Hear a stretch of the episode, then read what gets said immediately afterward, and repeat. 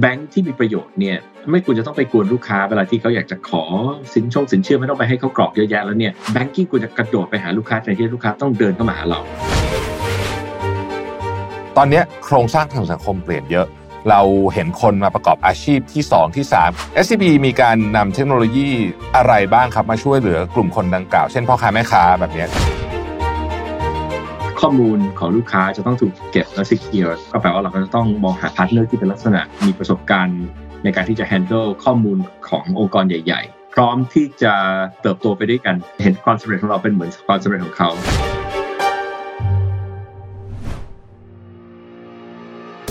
Mission to the Moon Podcast Culture of Innovation นำนวัตกรรมมาสู่องค์กรของคุณ Presented by Microsoft Thailand สวัสดีครับ ยินดีต้อนรับเข้าสู่ Culture of Innovation นะครับ โดย Microsoft กับ Mission to the Moon นะฮะเราทำงานร่วมกันในพอดแคสต์ที่นำเรื่องราวที่น่าสนใจเกี่ยวกับบริษัททั้งขนาดเล็กขนาดกลางขนาดใหญ่เนี่ยนะครับ ที่นำเทคโนโลยีมาใช้ในการ transform องค์กรอย่าง มาก ๆ เลยนะฮะเราเอาเคสที่เป็นเคสที่น่าตื่นตาตื่นใจมาทั้งสิ้นเลยนะครับ วันนี้เนี่ยเป็นอีกหนึ่งองค์กรที่ผมเชื่อว่าทุกคนคุ้นเคยเป็นอย่างดีนะครับ แล้วก็อาจจะมีโอกาสได้ใช้บริการไม่ทางใดก็ทางหนึ่งนะครับ ก็คือธนาคารไทยพาณิชย์หรือว่า SCB นั่นเองธนาคารไทยพาณิชย์เองเนี่ยจริงๆต้องบอกว่าที่ผ่านมาในอดีตเนี่ยนะครับทำอะไรออกมาก็น่าตื่นเต้นทั้งสิ้นนะครับแล้วก็มีนวัตกรรมใหม่ๆเนี่ยมาตลอด แต่ในช่วงสองสมปีหลังเนี่ยผมเชื่อว่าหลายท่านก็คงจะเห็นด้วยว่า มันมีอะไรที่น่าตื่นเต้นขึ้นไปกว่าเดิมอีกเนี่ยนะครับสำหรับธนาคารไทยพาณิชย์โอเคนะครับการมาของโควิดเนี่ยมันทำเร่งพวก digital transaction ทั้งหมดก็จริง แต่ว่าสิ่งที่เกิดขึ้นกับไทยพาณิชย์ไม่ได้เกิดขึ้นในปี 2 ปีนี้นะครับเกิดขึ้นมาก่อนหน้านั้นมานานนะฮะมีการเตรียมตัวมานานมากๆ แล้วก็มาออกดอกออกผลและการให้เราเห็นเป็นสิ่งที่จับต้องได้ในอย่างทุกวันนี้นะครับ วันนี้เนี่ยผมได้รับเกียรติอย่างมากเลยนะครับ ที่จะมาพูดคุยกับ คนที่ดูแลเรื่องนี้โดยเฉพาะเลยนะครับ ดรชาลี อัศวะธีรธรรม รองผู้จัดการใหญ่อาวุโส ประธานเจ้าหน้าที่บริหารกลุ่มดิจิทัลแบงกิ้งนะครับ วันนี้ผมชวนดรชาลีมาพูดคุยว่า SCB เนี่ยวางแผนเรื่อง Data Roadmap ยังไงนะครับ คิดถึง Journey ของลูกค้ายังไงในเชิงของ Data แล้วเอาพวกนี้เนี่ยมา develop เป็นผลิตภัณฑ์ต่างๆ ที่เราเห็นเนี่ยนะฮะระหว่างเส้นทางเนี่ยมันมีกระบวนการอย่างไรบ้างนะครับยินดีต้อนรับ ดรชาลีนะครับ ขอบคุณมากเลยนะครับ ที่ให้เกียรติกับทางรายการนะครับ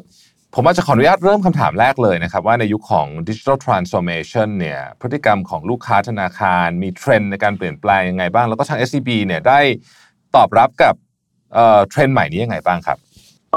ตั้งแต่ช่วง คือตั้งแต่หลายปีที่ผ่านมาลูกค้าของเราก็ shift เอ่อ interaction ที่มีกับธนาคารจากระบบออฟไลน์ไปสู่ออนไลน์มากขึ้นเรื่อยๆนะครับแล้วพอมาช่วงปีที่แล้วที่เกิดโรคระบาดโควิด เนี่ยไอ้เทรนด์นี้มันก็เรียกว่ากระโดดขึ้นมาเลยครับ คือตอนนี้ผมคิดว่าสักประมาณ 80%ของ transaction ที่เกิดขึ้นเนี่ยนะครับก็เกิดขึ้นหมดลักษณะออนไลน์หมด ก็ถือเป็น จะเรียกว่าโชคดีก็ได้หรือเป็นวิสัยทัศน์ของทางเราก็ได้ครับ ที่เตรียมกันมาหลายปีพอสมควรที่จะแปลงธนาคารของเราให้เป็นรูปแบบดิจิตอลมากขึ้นนะครับ เพราะฉะนั้นพอเกิดเหตุการณ์ที่ทุกคนย้ายเข้าการทำงานเป็นบนออนไลน์ของเราก็เหมือนกับมี Product ที่ค่อนข้างที่จะพร้อมเสิร์ฟลูกค้าของเราได้เลยนะครับ แล้วพอประมาณปีที่แล้วนะครับไทยพาณิชย์ก็เหมือนกับเริ่ม ผลักดันไปในทิศทางนั้นมากขึ้นจริงๆไทยพาณิชย์เริ่มมาหลายปีแล้ว แต่ว่าปีที่แล้วเนี่ยก็ทางแบงก์ก็ได้ไปลงทุน ซึ่งจริงเป็นปีที่ผมเข้ามาจอยด้วยนะครับตอนแรกเราไม่ได้อยู่สายแบงค์ด้วยซ้ำนะฮะถ้าผมขออนุญาตเรียนนิดหน่อยก็คือว่าจริงๆ พวกผมหมายถึงทีม Data Scientist แล้วก็จริงๆเป็นคนที่อยู่สายที่เขาเรียกว่า quantitative trading นะครับเป็นเป็นเป็นสายที่ จะเรียกว่า niche ก็ได้นะฮะของของธุรกิจเอ่อเอ่อ trading hedge fund นะฮะเป็นเป็นบริษัทที่ที่อยู่ต่างประเทศครับสถานการณ์ทำไงก็คือเอาพวกข้อมูลมา predict เอ่อข้อมูลการเคลื่อนไหวของหุ้นเสร็จแล้วก็ไปไปไปเทรดหุ้นในตลาดต่างประเทศนะครับ แต่ตอนนั้นคุณอาทิตย์นะฮะ CEO ท่านก็เห็นว่า เออ เนี่ยพวกคุณถ้าทางถ้าทางจะทำงานกับ Data เป็นอยู่ทำ prediction เป็น แล้วทีเนี้ยไอ้วิธีไอ้การทำงานในอนาคตในโลกดิจิตอลเนี่ยไอ้ข้อมูลที่เรามีสะสมมาแล้วก็สร้างพื้นฐานมาตั้งหลายปีเนี่ยน่าจะต้องถูกนำมาใช้ แล้ววิธีที่จะนำมาใช้ให้ดีก็คือจะต้อง predict มาทำนายให้เป็น เพราะฉะนั้นถ้าพวกคุณทำเป็นเอ้ยเข้ามาช่วยที่แบงก์หน่อยครับก็เลยเป็นจุดเริ่มต้นของทีมพวกเราที่เข้ามาแล้วก็มาเสริมกำลังทีม Data ของ SCB อยู่ครับอันนี้ก็เป็นหนึ่งในอินิ i a t i v e ใหญ่ที่พวกเราเข้ามาช่วยกันทำครับแล้วก็ ถ้าตอบคำถามนะฮะคุณทัพว่าเออแล้ว SCB นอกจากนั้นยังยังทำอะไรอีกก็เรานอกจากสร้างทีมเอ่อขึ้นมาแล้วนะครับ ก็เอ่อก่อตั้งเป็นทีมดิจิทัลแบงกิ้งที่เน้คนรับเรื่องเอางาน Data เข้ามาใช้ เราลงทุนเรื่องพวกเทคโนโลยีครับคือเราตั้งแต่ทีมดิจิทัลแบงกิ้งตอนนี้เรากำลังลงทุนเรื่องพวก core banking ใหม่ๆนะครับเราลงทุนเรื่อง analytics นะครับเราสร้างพวก decision engine ใหม่ๆ เพื่อที่ว่าจะได้มีรูปแบบการเสิร์ฟสินเชื่อเอ่อ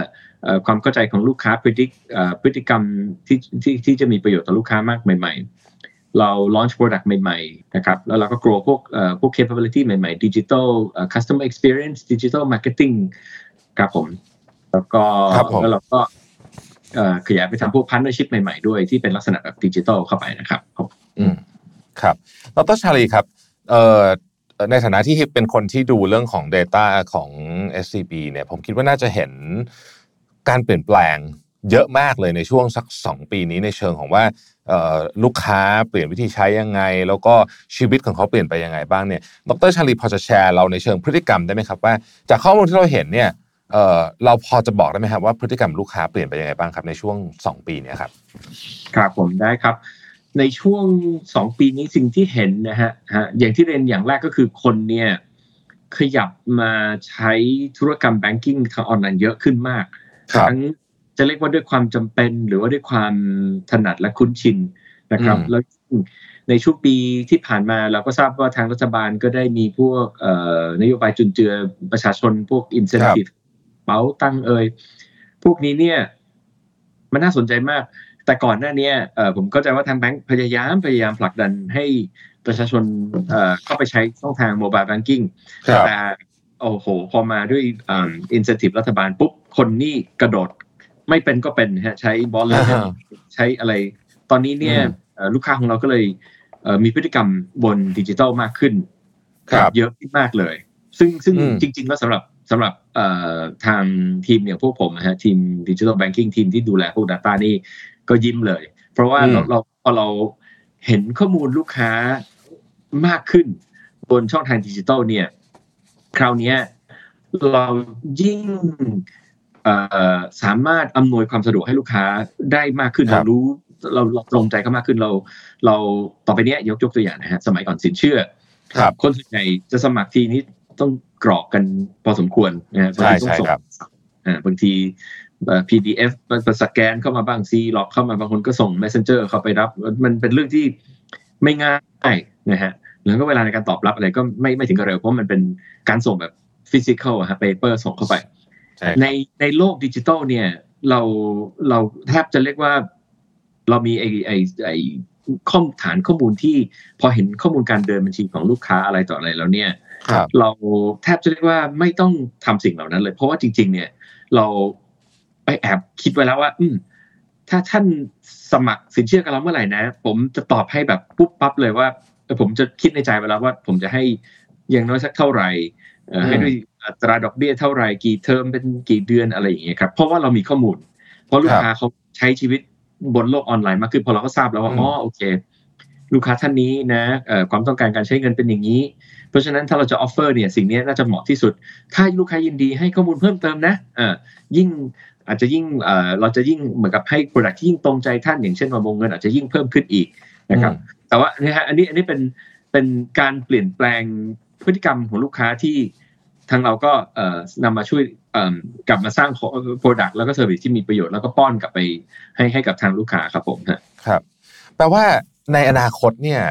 ที่ดรชาลีเล่าให้ฟังเนี่ยมันเป็นไปได้ใช่ไหมครับ ที่ลูกค้าแต่ละคนจะมีแน่นอนมีวงเงินไม่เท่ากันมีอัตราดอกเบี้ยไม่เท่ากัน หรือแม้แต่กระทั่งcondition ต่างๆ ที่แทบจะเกือบเกือบจะเป็น tailor made เลยแบบนี้เลยไหมฮะเรามีโอกาสเห็นแบบนั้นไหมครับ ใช่ครับใช่ครับอืม tailor made เอ่อในส่วนนั้นเนี่ยเป็นยังเป็นแค่เอ่อพวก basic parameter ของ lending product จริงๆครับผมยังมองคำว่าถ้าจะ tailor made จริง ๆ นะ เราไม่ควรจะ even อยู่เป็นอาศัยอยู่แค่ภายใน mobile banking app อืมหรืออ่าไม่ต้องสาขานี้ไม่ต้องพูดถึงลูกค้า เดี๋ยวนี้ไม่ต้องครับเราไม่ต้องรบกวนลูกค้าให้ถึงขนาดไปเข้าสาขา or even ไปเข้า mobile banking app ผมมีความรู้สึกว่า เอ๊ะ ความจำเป็นในเมื่อถ้าเรารู้จักลูกค้าจริง ๆ เนี่ยแล้วลูกค้าเขาไม่ได้ว่าใช้ชีวิตอยู่บน mobile banking app หรืออะไรอย่างเงี้ยเพียงอืมเท่านั้นใช่ไหมฮะเขาก็ใช้ชีวิตใน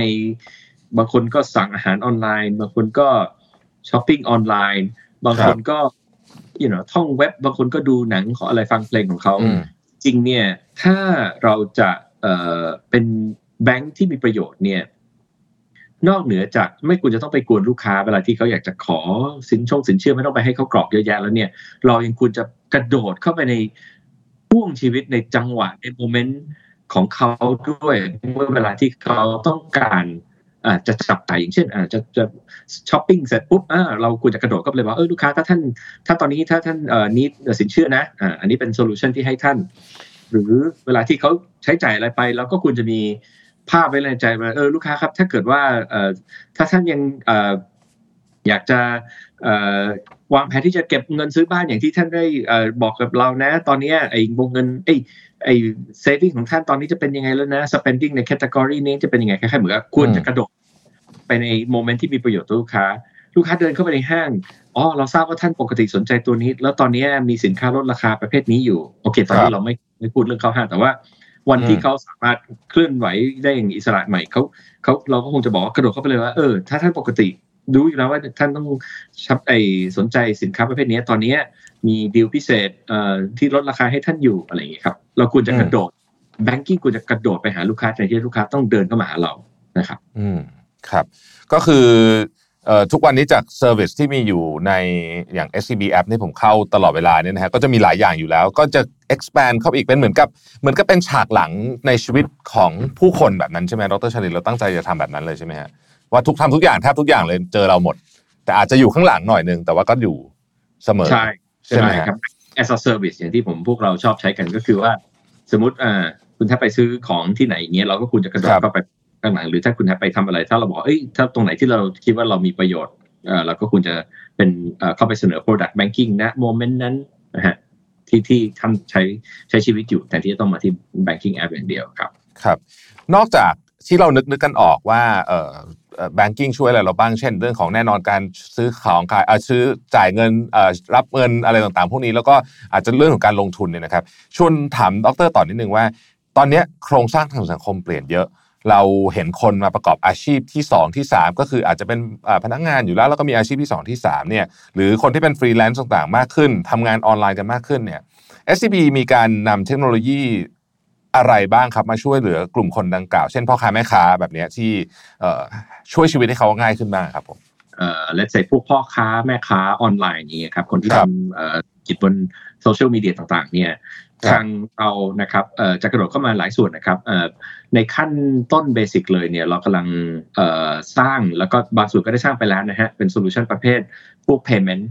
นะครับพวก payment เนี่ยเราครับเราเราคิดว่าเราน่าจะเป็นเราเราคาดหวังว่าเราอยากจะเป็นเรามี aspiration ที่จะเป็นตัวที่จะช่วยให้เอ่อพ่อค้าแม่ค้าเนี่ยไม่ต้องกังวลเรื่อง payment เลยอืมให้เขาไปกังวลแต่เรื่องที่เขาถนัดที่สุดก็คือ จัดหาสินค้า curate ของโปรโมทของทำ marketing เจาะกลุ่มตลาด พอกระโดดมาถึงเรื่อง payment ปุ๊บเราควรที่จะเรามี product ที่เราเรียกว่าเอ่อ paywise นะฮะ pay key อ่า pay link ที่กำลังจะออกมาทั้งหลาย พวกนี้เนี่ยก็คือเอ่อจะเป็นตัวที่เหมือนกับว่า สมมติพ่อค้าเอ่อกำลังพ่อค้าแม่ค้ากำลังแชทกับลูกค้าอยู่นะฮะแล้วพอถึงจะถึงเวลาที่จะเช็คเพย์ปุ๊บมันก็ควรจะกระโดดขึ้นมาตรงนั้นเลยเป็นเหมือนกับลิงก์ที่ลูกค้าจะสามารถอืมกดอยู่ในลิงก์ได้เลย ไม่ต้องกระโดดข้ามแอปไปข้ามแอปมา แล้วถ้าถ้าเกิดว่าผู้ซื้อบอกว่าเออเฮ้ยส่วนนี้ฉันอยากจะสนใจนะ ผ่อนได้ไหมเออจะเป็นลักษณะ buy now pay later เราก็จะกระโดดเข้าไปว่าอ่าอ่ามีมีบริการลักษณะนี้ถ้าเป็นลูกค้าที่เรารู้จักอยู่แล้ว แล้วลูกค้าจะต้องกรอกเอกสารเพื่อที่จะขอไอ้สินช่งอะไรสินเชื่ออะไรเหล่านี้ไหมก็ต้องก็ไม่นะครับ เราควรจะเป็นอะไรที่ถ้าเป็นลูกค้าที่อยู่ใน SCB อยู่แล้ว เราก็ควรจะบอกว่าอ๋อทราบแล้วเออวงเงินเท่านี้เนี่ยเราเราเราควรจะ even ออกแบบ เราเรามี product ที่จะออกแบบไว้ให้ตรงกับเอ่อ cash flow ของเขาว่าเออถ้าผ่อนประมาณเดือนละเท่านี้นะ กี่เดือนน่าจะผ่อนได้สบายๆ โดยที่ไม่มีผลกระทบต่อท่านนะครับตัวเมอร์ชันเองเราก็มีส่วนที่จะช่วย เพราะว่าปกติพ่อค้าแม่ค้าเนี่ยส่วนใหญ่ก็มีความจำเป็นที่จะต้องมีสินเชื่อใช่ไหมครับ ในการที่จะในการที่จะทำ inventory ในการที่จะทำธุรกิจ ส่วนใหญ่ถ้า ถ้าเป็นพ่อค้าแม่ค้าที่เดินบัญชีกับเรานะครับเราก็จะมี pre underwrite เราก็จะมีการเราก็จะทราบวงเงินของของของเดินบัญชีอยู่แล้ว เพราะฉะนั้นด้วยขีดความสามารถไอไอ analytics ใหม่ๆ เราก็จะสามารถคิดหลังฉากไว้แล้วว่า อืวงเงินที่พ่อค้าแม่ค้าคนนี้ ability to pay รวมทั้งลักษณะของโลนที่ที่ที่จะตอบโจทย์ในด้านธุรกิจของเขามีอะไร เวลาที่พ่อค้าแม่ค้า เดินบัญชีกับเรา เราก็จะเห็นทันที แล้วก็สามารถ offer loan ให้ได้ทันทีครับโอ้ครับน่าสนใจมากเป็นเป็นช่วงเวลาสองสามปีที่น่าตื่นเต้นมากเลยนะครับ จากที่เรานึกถึงสมัยก่อนที่เวลาจะจ่ายเงินทีนึงก็คือต้องโอนเงิน เสร็จแล้วก็ต้องเอาไอ้ใบนั้นมา confirm คนขายก็ต้องมาเช็คว่า เอ๊ะ ตกลงยอดจริงหรือเปล่าเลยต้องมีการโอนจุดเป็นจุดสตางค์สมัยก่อนครับดรที่บอกว่าเป็นจุดศูนย์สองนะอะไรมันจะได้ดูว่าคนนี้โอนมาจริงยอดพยอดมันจะคล้ายๆกันหมดใช่ไหมฮะ เป็นอะไรที่ตื่นน่าตื่นเต้นมากจนเพียงไม่กี่ปีนั้นเอง ผมว่าสองสามปีเองเนี่ยเรามาถึงจุดที่แทบทุกอย่างเหมือนจะซีมเลสคือคุณขายของไปไม่ต้องห่วงเรื่องเงินเลยนะครับน่าสนใจมากจริง ๆ นะฮะดรครับผมถามเพิ่มอีกนิดนึงครับว่าจากการเปลี่ยนแปลงทั้งหมดที่เราเห็นเนี่ย มันก็เป็นการเน้นย้ำไปอีกครั้งนึงว่า Data เนี่ยเป็นเรื่องที่สำคัญแบบมาก ๆ จริง ๆ นะฮะแล้วเจอนี่ของการใช้ Data จากจุดเริ่มต้นจนถึงปัจจุบันเนี่ยของ SCB เนี่ยนะครับมีความก้าวหน้าและพัฒนาขนาดไหน และส่งผล อย่างไรกับทิศทางการออกแบบผลิตภัณฑ์ แล้วก็ service ต่างๆบ้างครับดรครับ เรื่อง Data เนี่ยเอ่อผมว่า SCB นี่เป็นเป็นแบงค์ที่มี vision ที่ผมเรียกว่าก้าวไกล แล้วก็ถือว่าเป็นคนผมเท่าที่ทราบก็คือเป็นแบงค์แรก ๆ นะที่เหมือนกับว่า ลงทุนเรื่องเรื่องการจัดการข้อมูล เก็บข้อมูลอย่างจริง ๆ จังๆนะครับ ก็ตั้งแต่ โปรเจกต์เรื่องเรื่องที่ที่เราเรียกว่า Data Lake เนี่ยซึ่งเป็นที่เหมือนกับเป็นศูนย์รวมกลางของข้อมูลทุกอย่างที่เกิดขึ้นในธนาคารเนี่ยเขาก็เริ่มสร้างตั้งแต่ประมาณสักสี่ห้าปีที่แล้วนะครับก็เราเราตอนนั้นก็เป็นโปรเจกต์ที่ผมคิดว่าเขาเขาจะเรียกว่าต้องมีความเชื่อมั่นจริง ๆ นะฮะเพราะว่าการสร้างไอ้พวกรากฐาน infrastructure data อย่างนี้เนี่ยบางทีต้องรอหลายๆ ปีกว่าที่จะ มี data เยอะพอ data ที่สะอาดพอที่จะมาทำประโยชน์ทางธุรกิจ แต่ว่าทาง SCB ตอนนั้นเขาก็ลงทุนจริงๆจังๆแล้วก็สร้าง Data Lake มีการรวม Data ซึ่งตอนนั้นคงผมเข้าใจว่าน่าจะมีเป็นร้อยร้อยระบบร้อยร้อยแอปพลิเคชันในเข้ามารวมด้วยกันนะเราจะมีเหมือนกับจัดตั้งเป็นทีมที่จะ curate data clean data เสร็จแล้วเอาเข้ามาไว้ที่ที่เดียวกัน แล้วพอไว้ที่เดียวกัน ก็ยังจะต้องมี infrastructure ในในเรื่องของการคำนวณไอ้พวก computation ที่เพื่อที่ว่าทีมหน่วยวิเคราะห์ Data พวก Data Science พวกนี้เขาจะสามารถนำข้อมูลที่เอามารวมกันแล้วเนี่ยเอามาใช้ประโยชน์ได้พร้อมกันนะครับซึ่งทุกวันนี้จริง ๆ เราเราก็อยู่ในโหมดที่เรียกว่าโหมดเก็บเกี่ยวละ ก็คือว่าเราเราได้สะสมข้อมูลมันมากพอข้อคุณภาพของข้อมูลนั้นก็ มั่นยำพอจนจนตอนนี้เนี่ยเราก็สามารถนำข้อมูลที่ consolidate ขึ้นมาแล้วเนี่ยนะครับ มาใช้ประโยชน์ได้จริง ๆ จังซึ่งตั้งไอ้ประโยชน์นี้ก็มีตั้งแต่เรื่องที่เมื่อกี้เรียนไปตอนต้นนะฮะพวก product and service ใหม่ๆนะครับ underwriting ภายในเอ่ยอะไรเอ่ยไอ้ underwriting แบบที่ pre underwrite เอ่ยก็มี หรือ ประโยชน์ในลักษณะแบบพวกที่ผมเรียกว่า operational efficiency นะพวกเพิ่มประสิทธิภาพในการทำงานของแบงก์อย่างเช่นว่าเอ่อตอนนี้การจัดการ risk นะฮะการบริหาร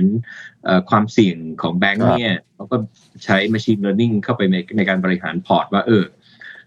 แทนที่จะพึ่งจากข้อมูล ซึ่งเป็นข้อมูลตอนลูกค้า อาจจะตอนที่เขาเขียนไปสมัครกรอกมาว่าเออฉันต้องขอสินเชื่ออะไร ตอนนี้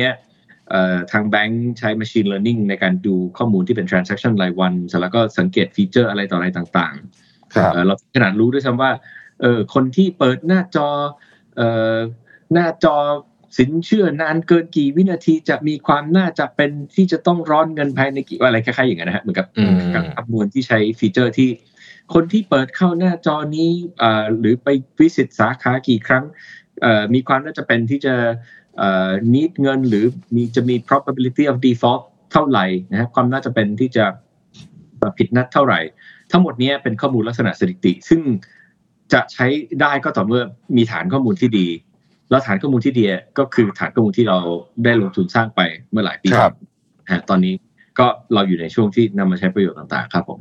ครับผม อยากให้ดรเล่าให้ฟังถึงเรื่องของตัว infrastructure นิดนึงได้ไหมครับ ตั้งแต่ตัว cloud ตัวการนำข้อมูลมาใช้ผ่านพวก power BI อะไรพวกนี้เนี่ยหรือว่าแม้แต่การที่เราจะต้องเทรนพนักงานให้เข้าใจว่าจะจะเอาเอา data มาใช้ได้ไงในฐานะ user ทำนองนี้เนี่ยนะครับเล่าเล่าให้เราฟังนิดนึงได้ไหมครับดรครับ ก็อันนี้เรื่องเรื่องเรื่อง cloud นี่ก็เป็น เรียกว่าเป็น infrastructure สำคัญของเรานะครับ เพราะว่าถ้าไม่มี cloud เราก็คงไม่สามารถจะให้พวก data scientist เนี่ยไปทำการคำนวณใหญ่ ๆ ได้อ่าแบบที่อยากจะสร้าง machine learning model นะครับ เพราะฉะนั้นอันนี้ต้องเอ่อก็ต้องยอมรับว่าเราเราก็เอ่อพึ่งตัว cloud นี้มากพอสมควรนะครับครับ ส่วนคำถามที่ว่าเออเราเลือก cloud อย่างไรเนี่ยเอ่อ จริงๆ เราก็มองหลายจุดนะฮะเอ่อ cloud นี่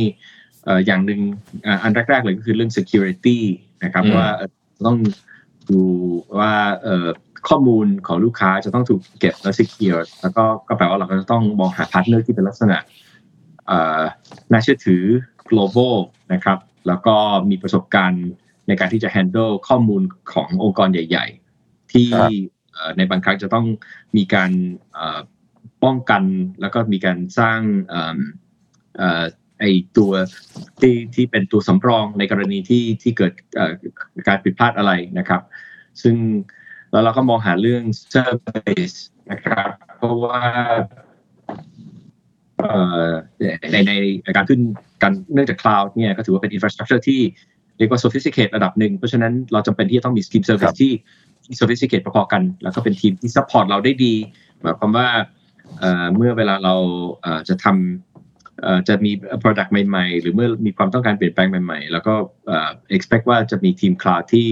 support เราได้ดีนะครับ แล้วก็มองเป็นเป็นเป็นมองหา provider ที่เป็นลักษณะเป็น partner มากกว่าเป็นแค่ vendor นะฮะเพราะว่าเอ่อ cloud เนี่ยน่าจะเป็นอะไรที่เราต้องอยู่กับเขาไปอีกนานพอสมควรนะครับ แล้วแล้วเราก็มองหาคนที่เหมือนกับว่า เออ พร้อมที่จะเอ่อ ร่วมหัวจมท้ายไปกับเรานะครับ เติบโตไปด้วยกันแล้วก็เห็นเห็นความสำเร็จของเราเป็นเหมือนความสำเร็จของเขา and vice versa นะครับผมครับผม ตอนนี้ผมเห็นในข่าวเนี่ยเราจะเห็นว่ามีผู้เล่นที่เป็นลักษณะของ non-bank อาจจะเป็นสตาร์ทอัพรายใหญ่ ๆ ของโลกเนี่ยนะครับหรือหรือในภูมิภาคนี้เนี่ยเหมือนจะพยายามจะกระโดดเข้ามาอยู่ในเอ่อ sector ของ finance เนี่ยเยอะมากจริงๆนะฮะเรียกว่าเห็นข่าวกันและเรียกว่าเกือบจะเอ่อทุกสัปดาห์เลยเนี่ยนะครับทาง SCB เองเนี่ยเอ่อรับมือยังไงกับการเปลี่ยนแปลงอันนี้ครับมันเป็นมันเป็น disruption ที่เราต้องกังวลไหมครับ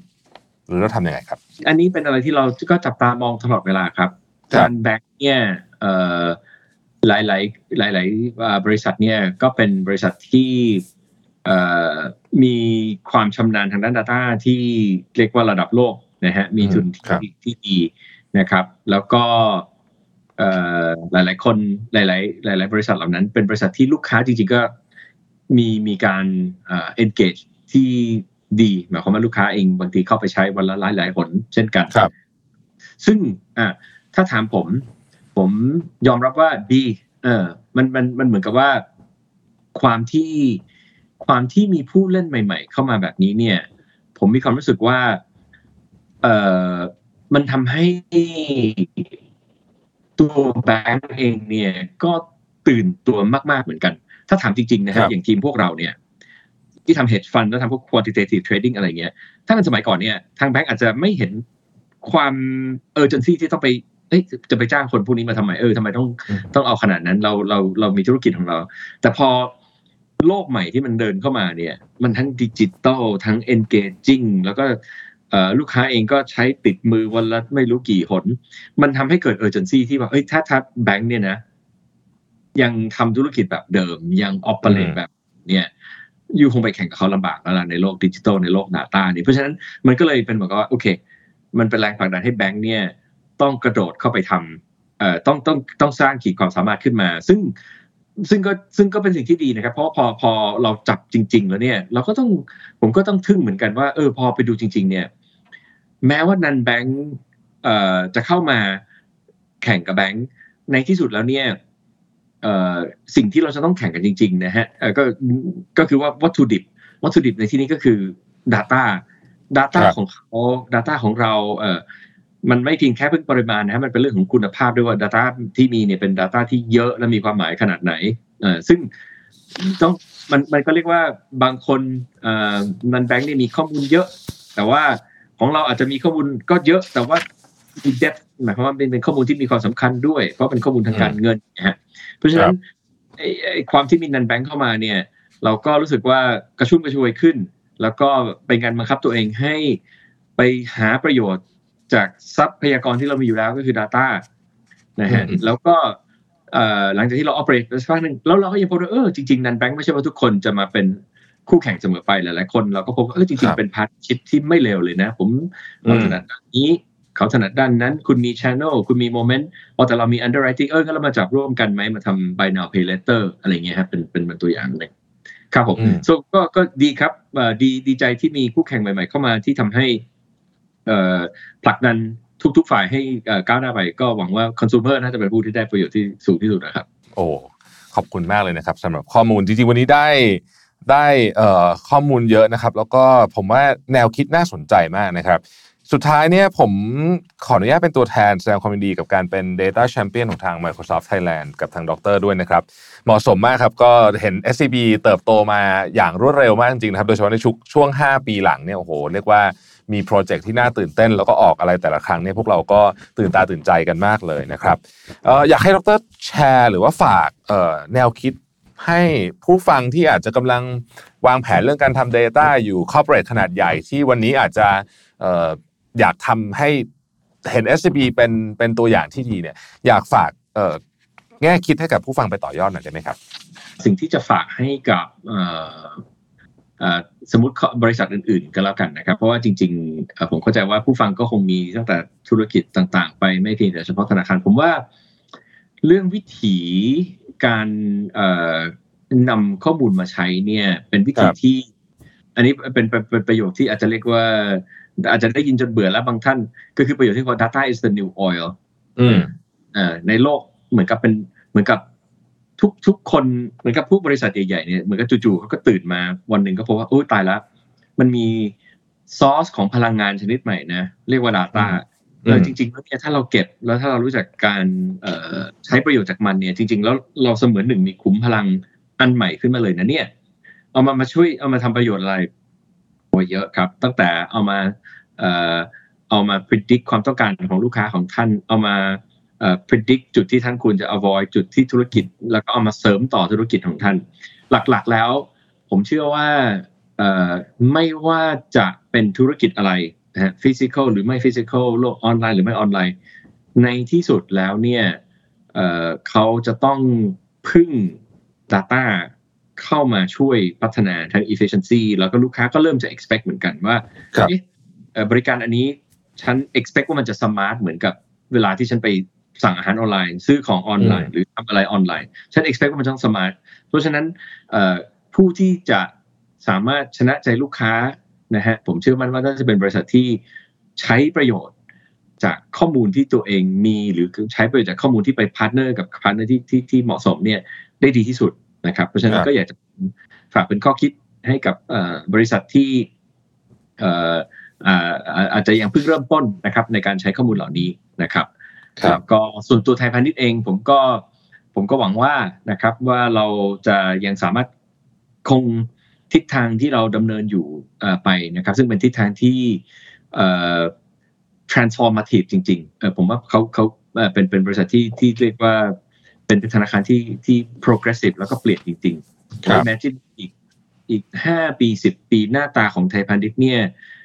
จำจะจะคนอาจจะลืมไปแล้วเอ้ยมันเป็นแบงก์มาก่อนอันเนี้ยเขาอาจจะคิดอืมจะมองผมผมคิดว่าเขาเราน่าจะหน้าตาเหมือนกับเป็นเทคโนโลยีคอมพานีอันหนึ่งก็เออนี่เป็น data and technology company มันมีแบงก์เป็นเป็นธุรกิจหนึ่งแต่ไม่ใช่ธุรกิจทั้งหมดเออเราเราเราตอนนี้เราก็เริ่มมีธุรกิจนะฮะท่านบางท่านก็จะไปส่งอาหารมีอย่างว่าอย่างนี้ในอนาคตน่าจะขยายไปในที่ทางเหล่านั้นอีกเป็นลักษณะเป็นข้อมูล เป็นที่เน้นเรื่องข้อมูลแล้วก็เรื่องเทคโนโลยีครับผมเนี่ยครับ ก็ขอฝากไว้เท่านี้ครับผมฮะ โอ้ก็ครบถ้วนนะครับ วันนี้ได้ทั้งข้อมูลและผมว่าได้แง่คิดไปต่อยอดเยอะโดยเฉพาะเรื่องเกี่ยวกับการใช้ Data ให้เป็นประโยชน์ในเคสจริง ๆ ที่เราเห็นเนี่ยนะครับ วันนี้ต้องขอขอบคุณดรชาลีอัศวะธีรธรรมเป็นอย่างสูงนะครับ ที่กรุณามาให้ความรู้กับเราในวันนี้นะครับ ขอบคุณดรมากครับ ครับ ขอบคุณครับ สวัสดีครับ Mission to the Moon Podcast Culture of Innovation Presented by Microsoft Thailand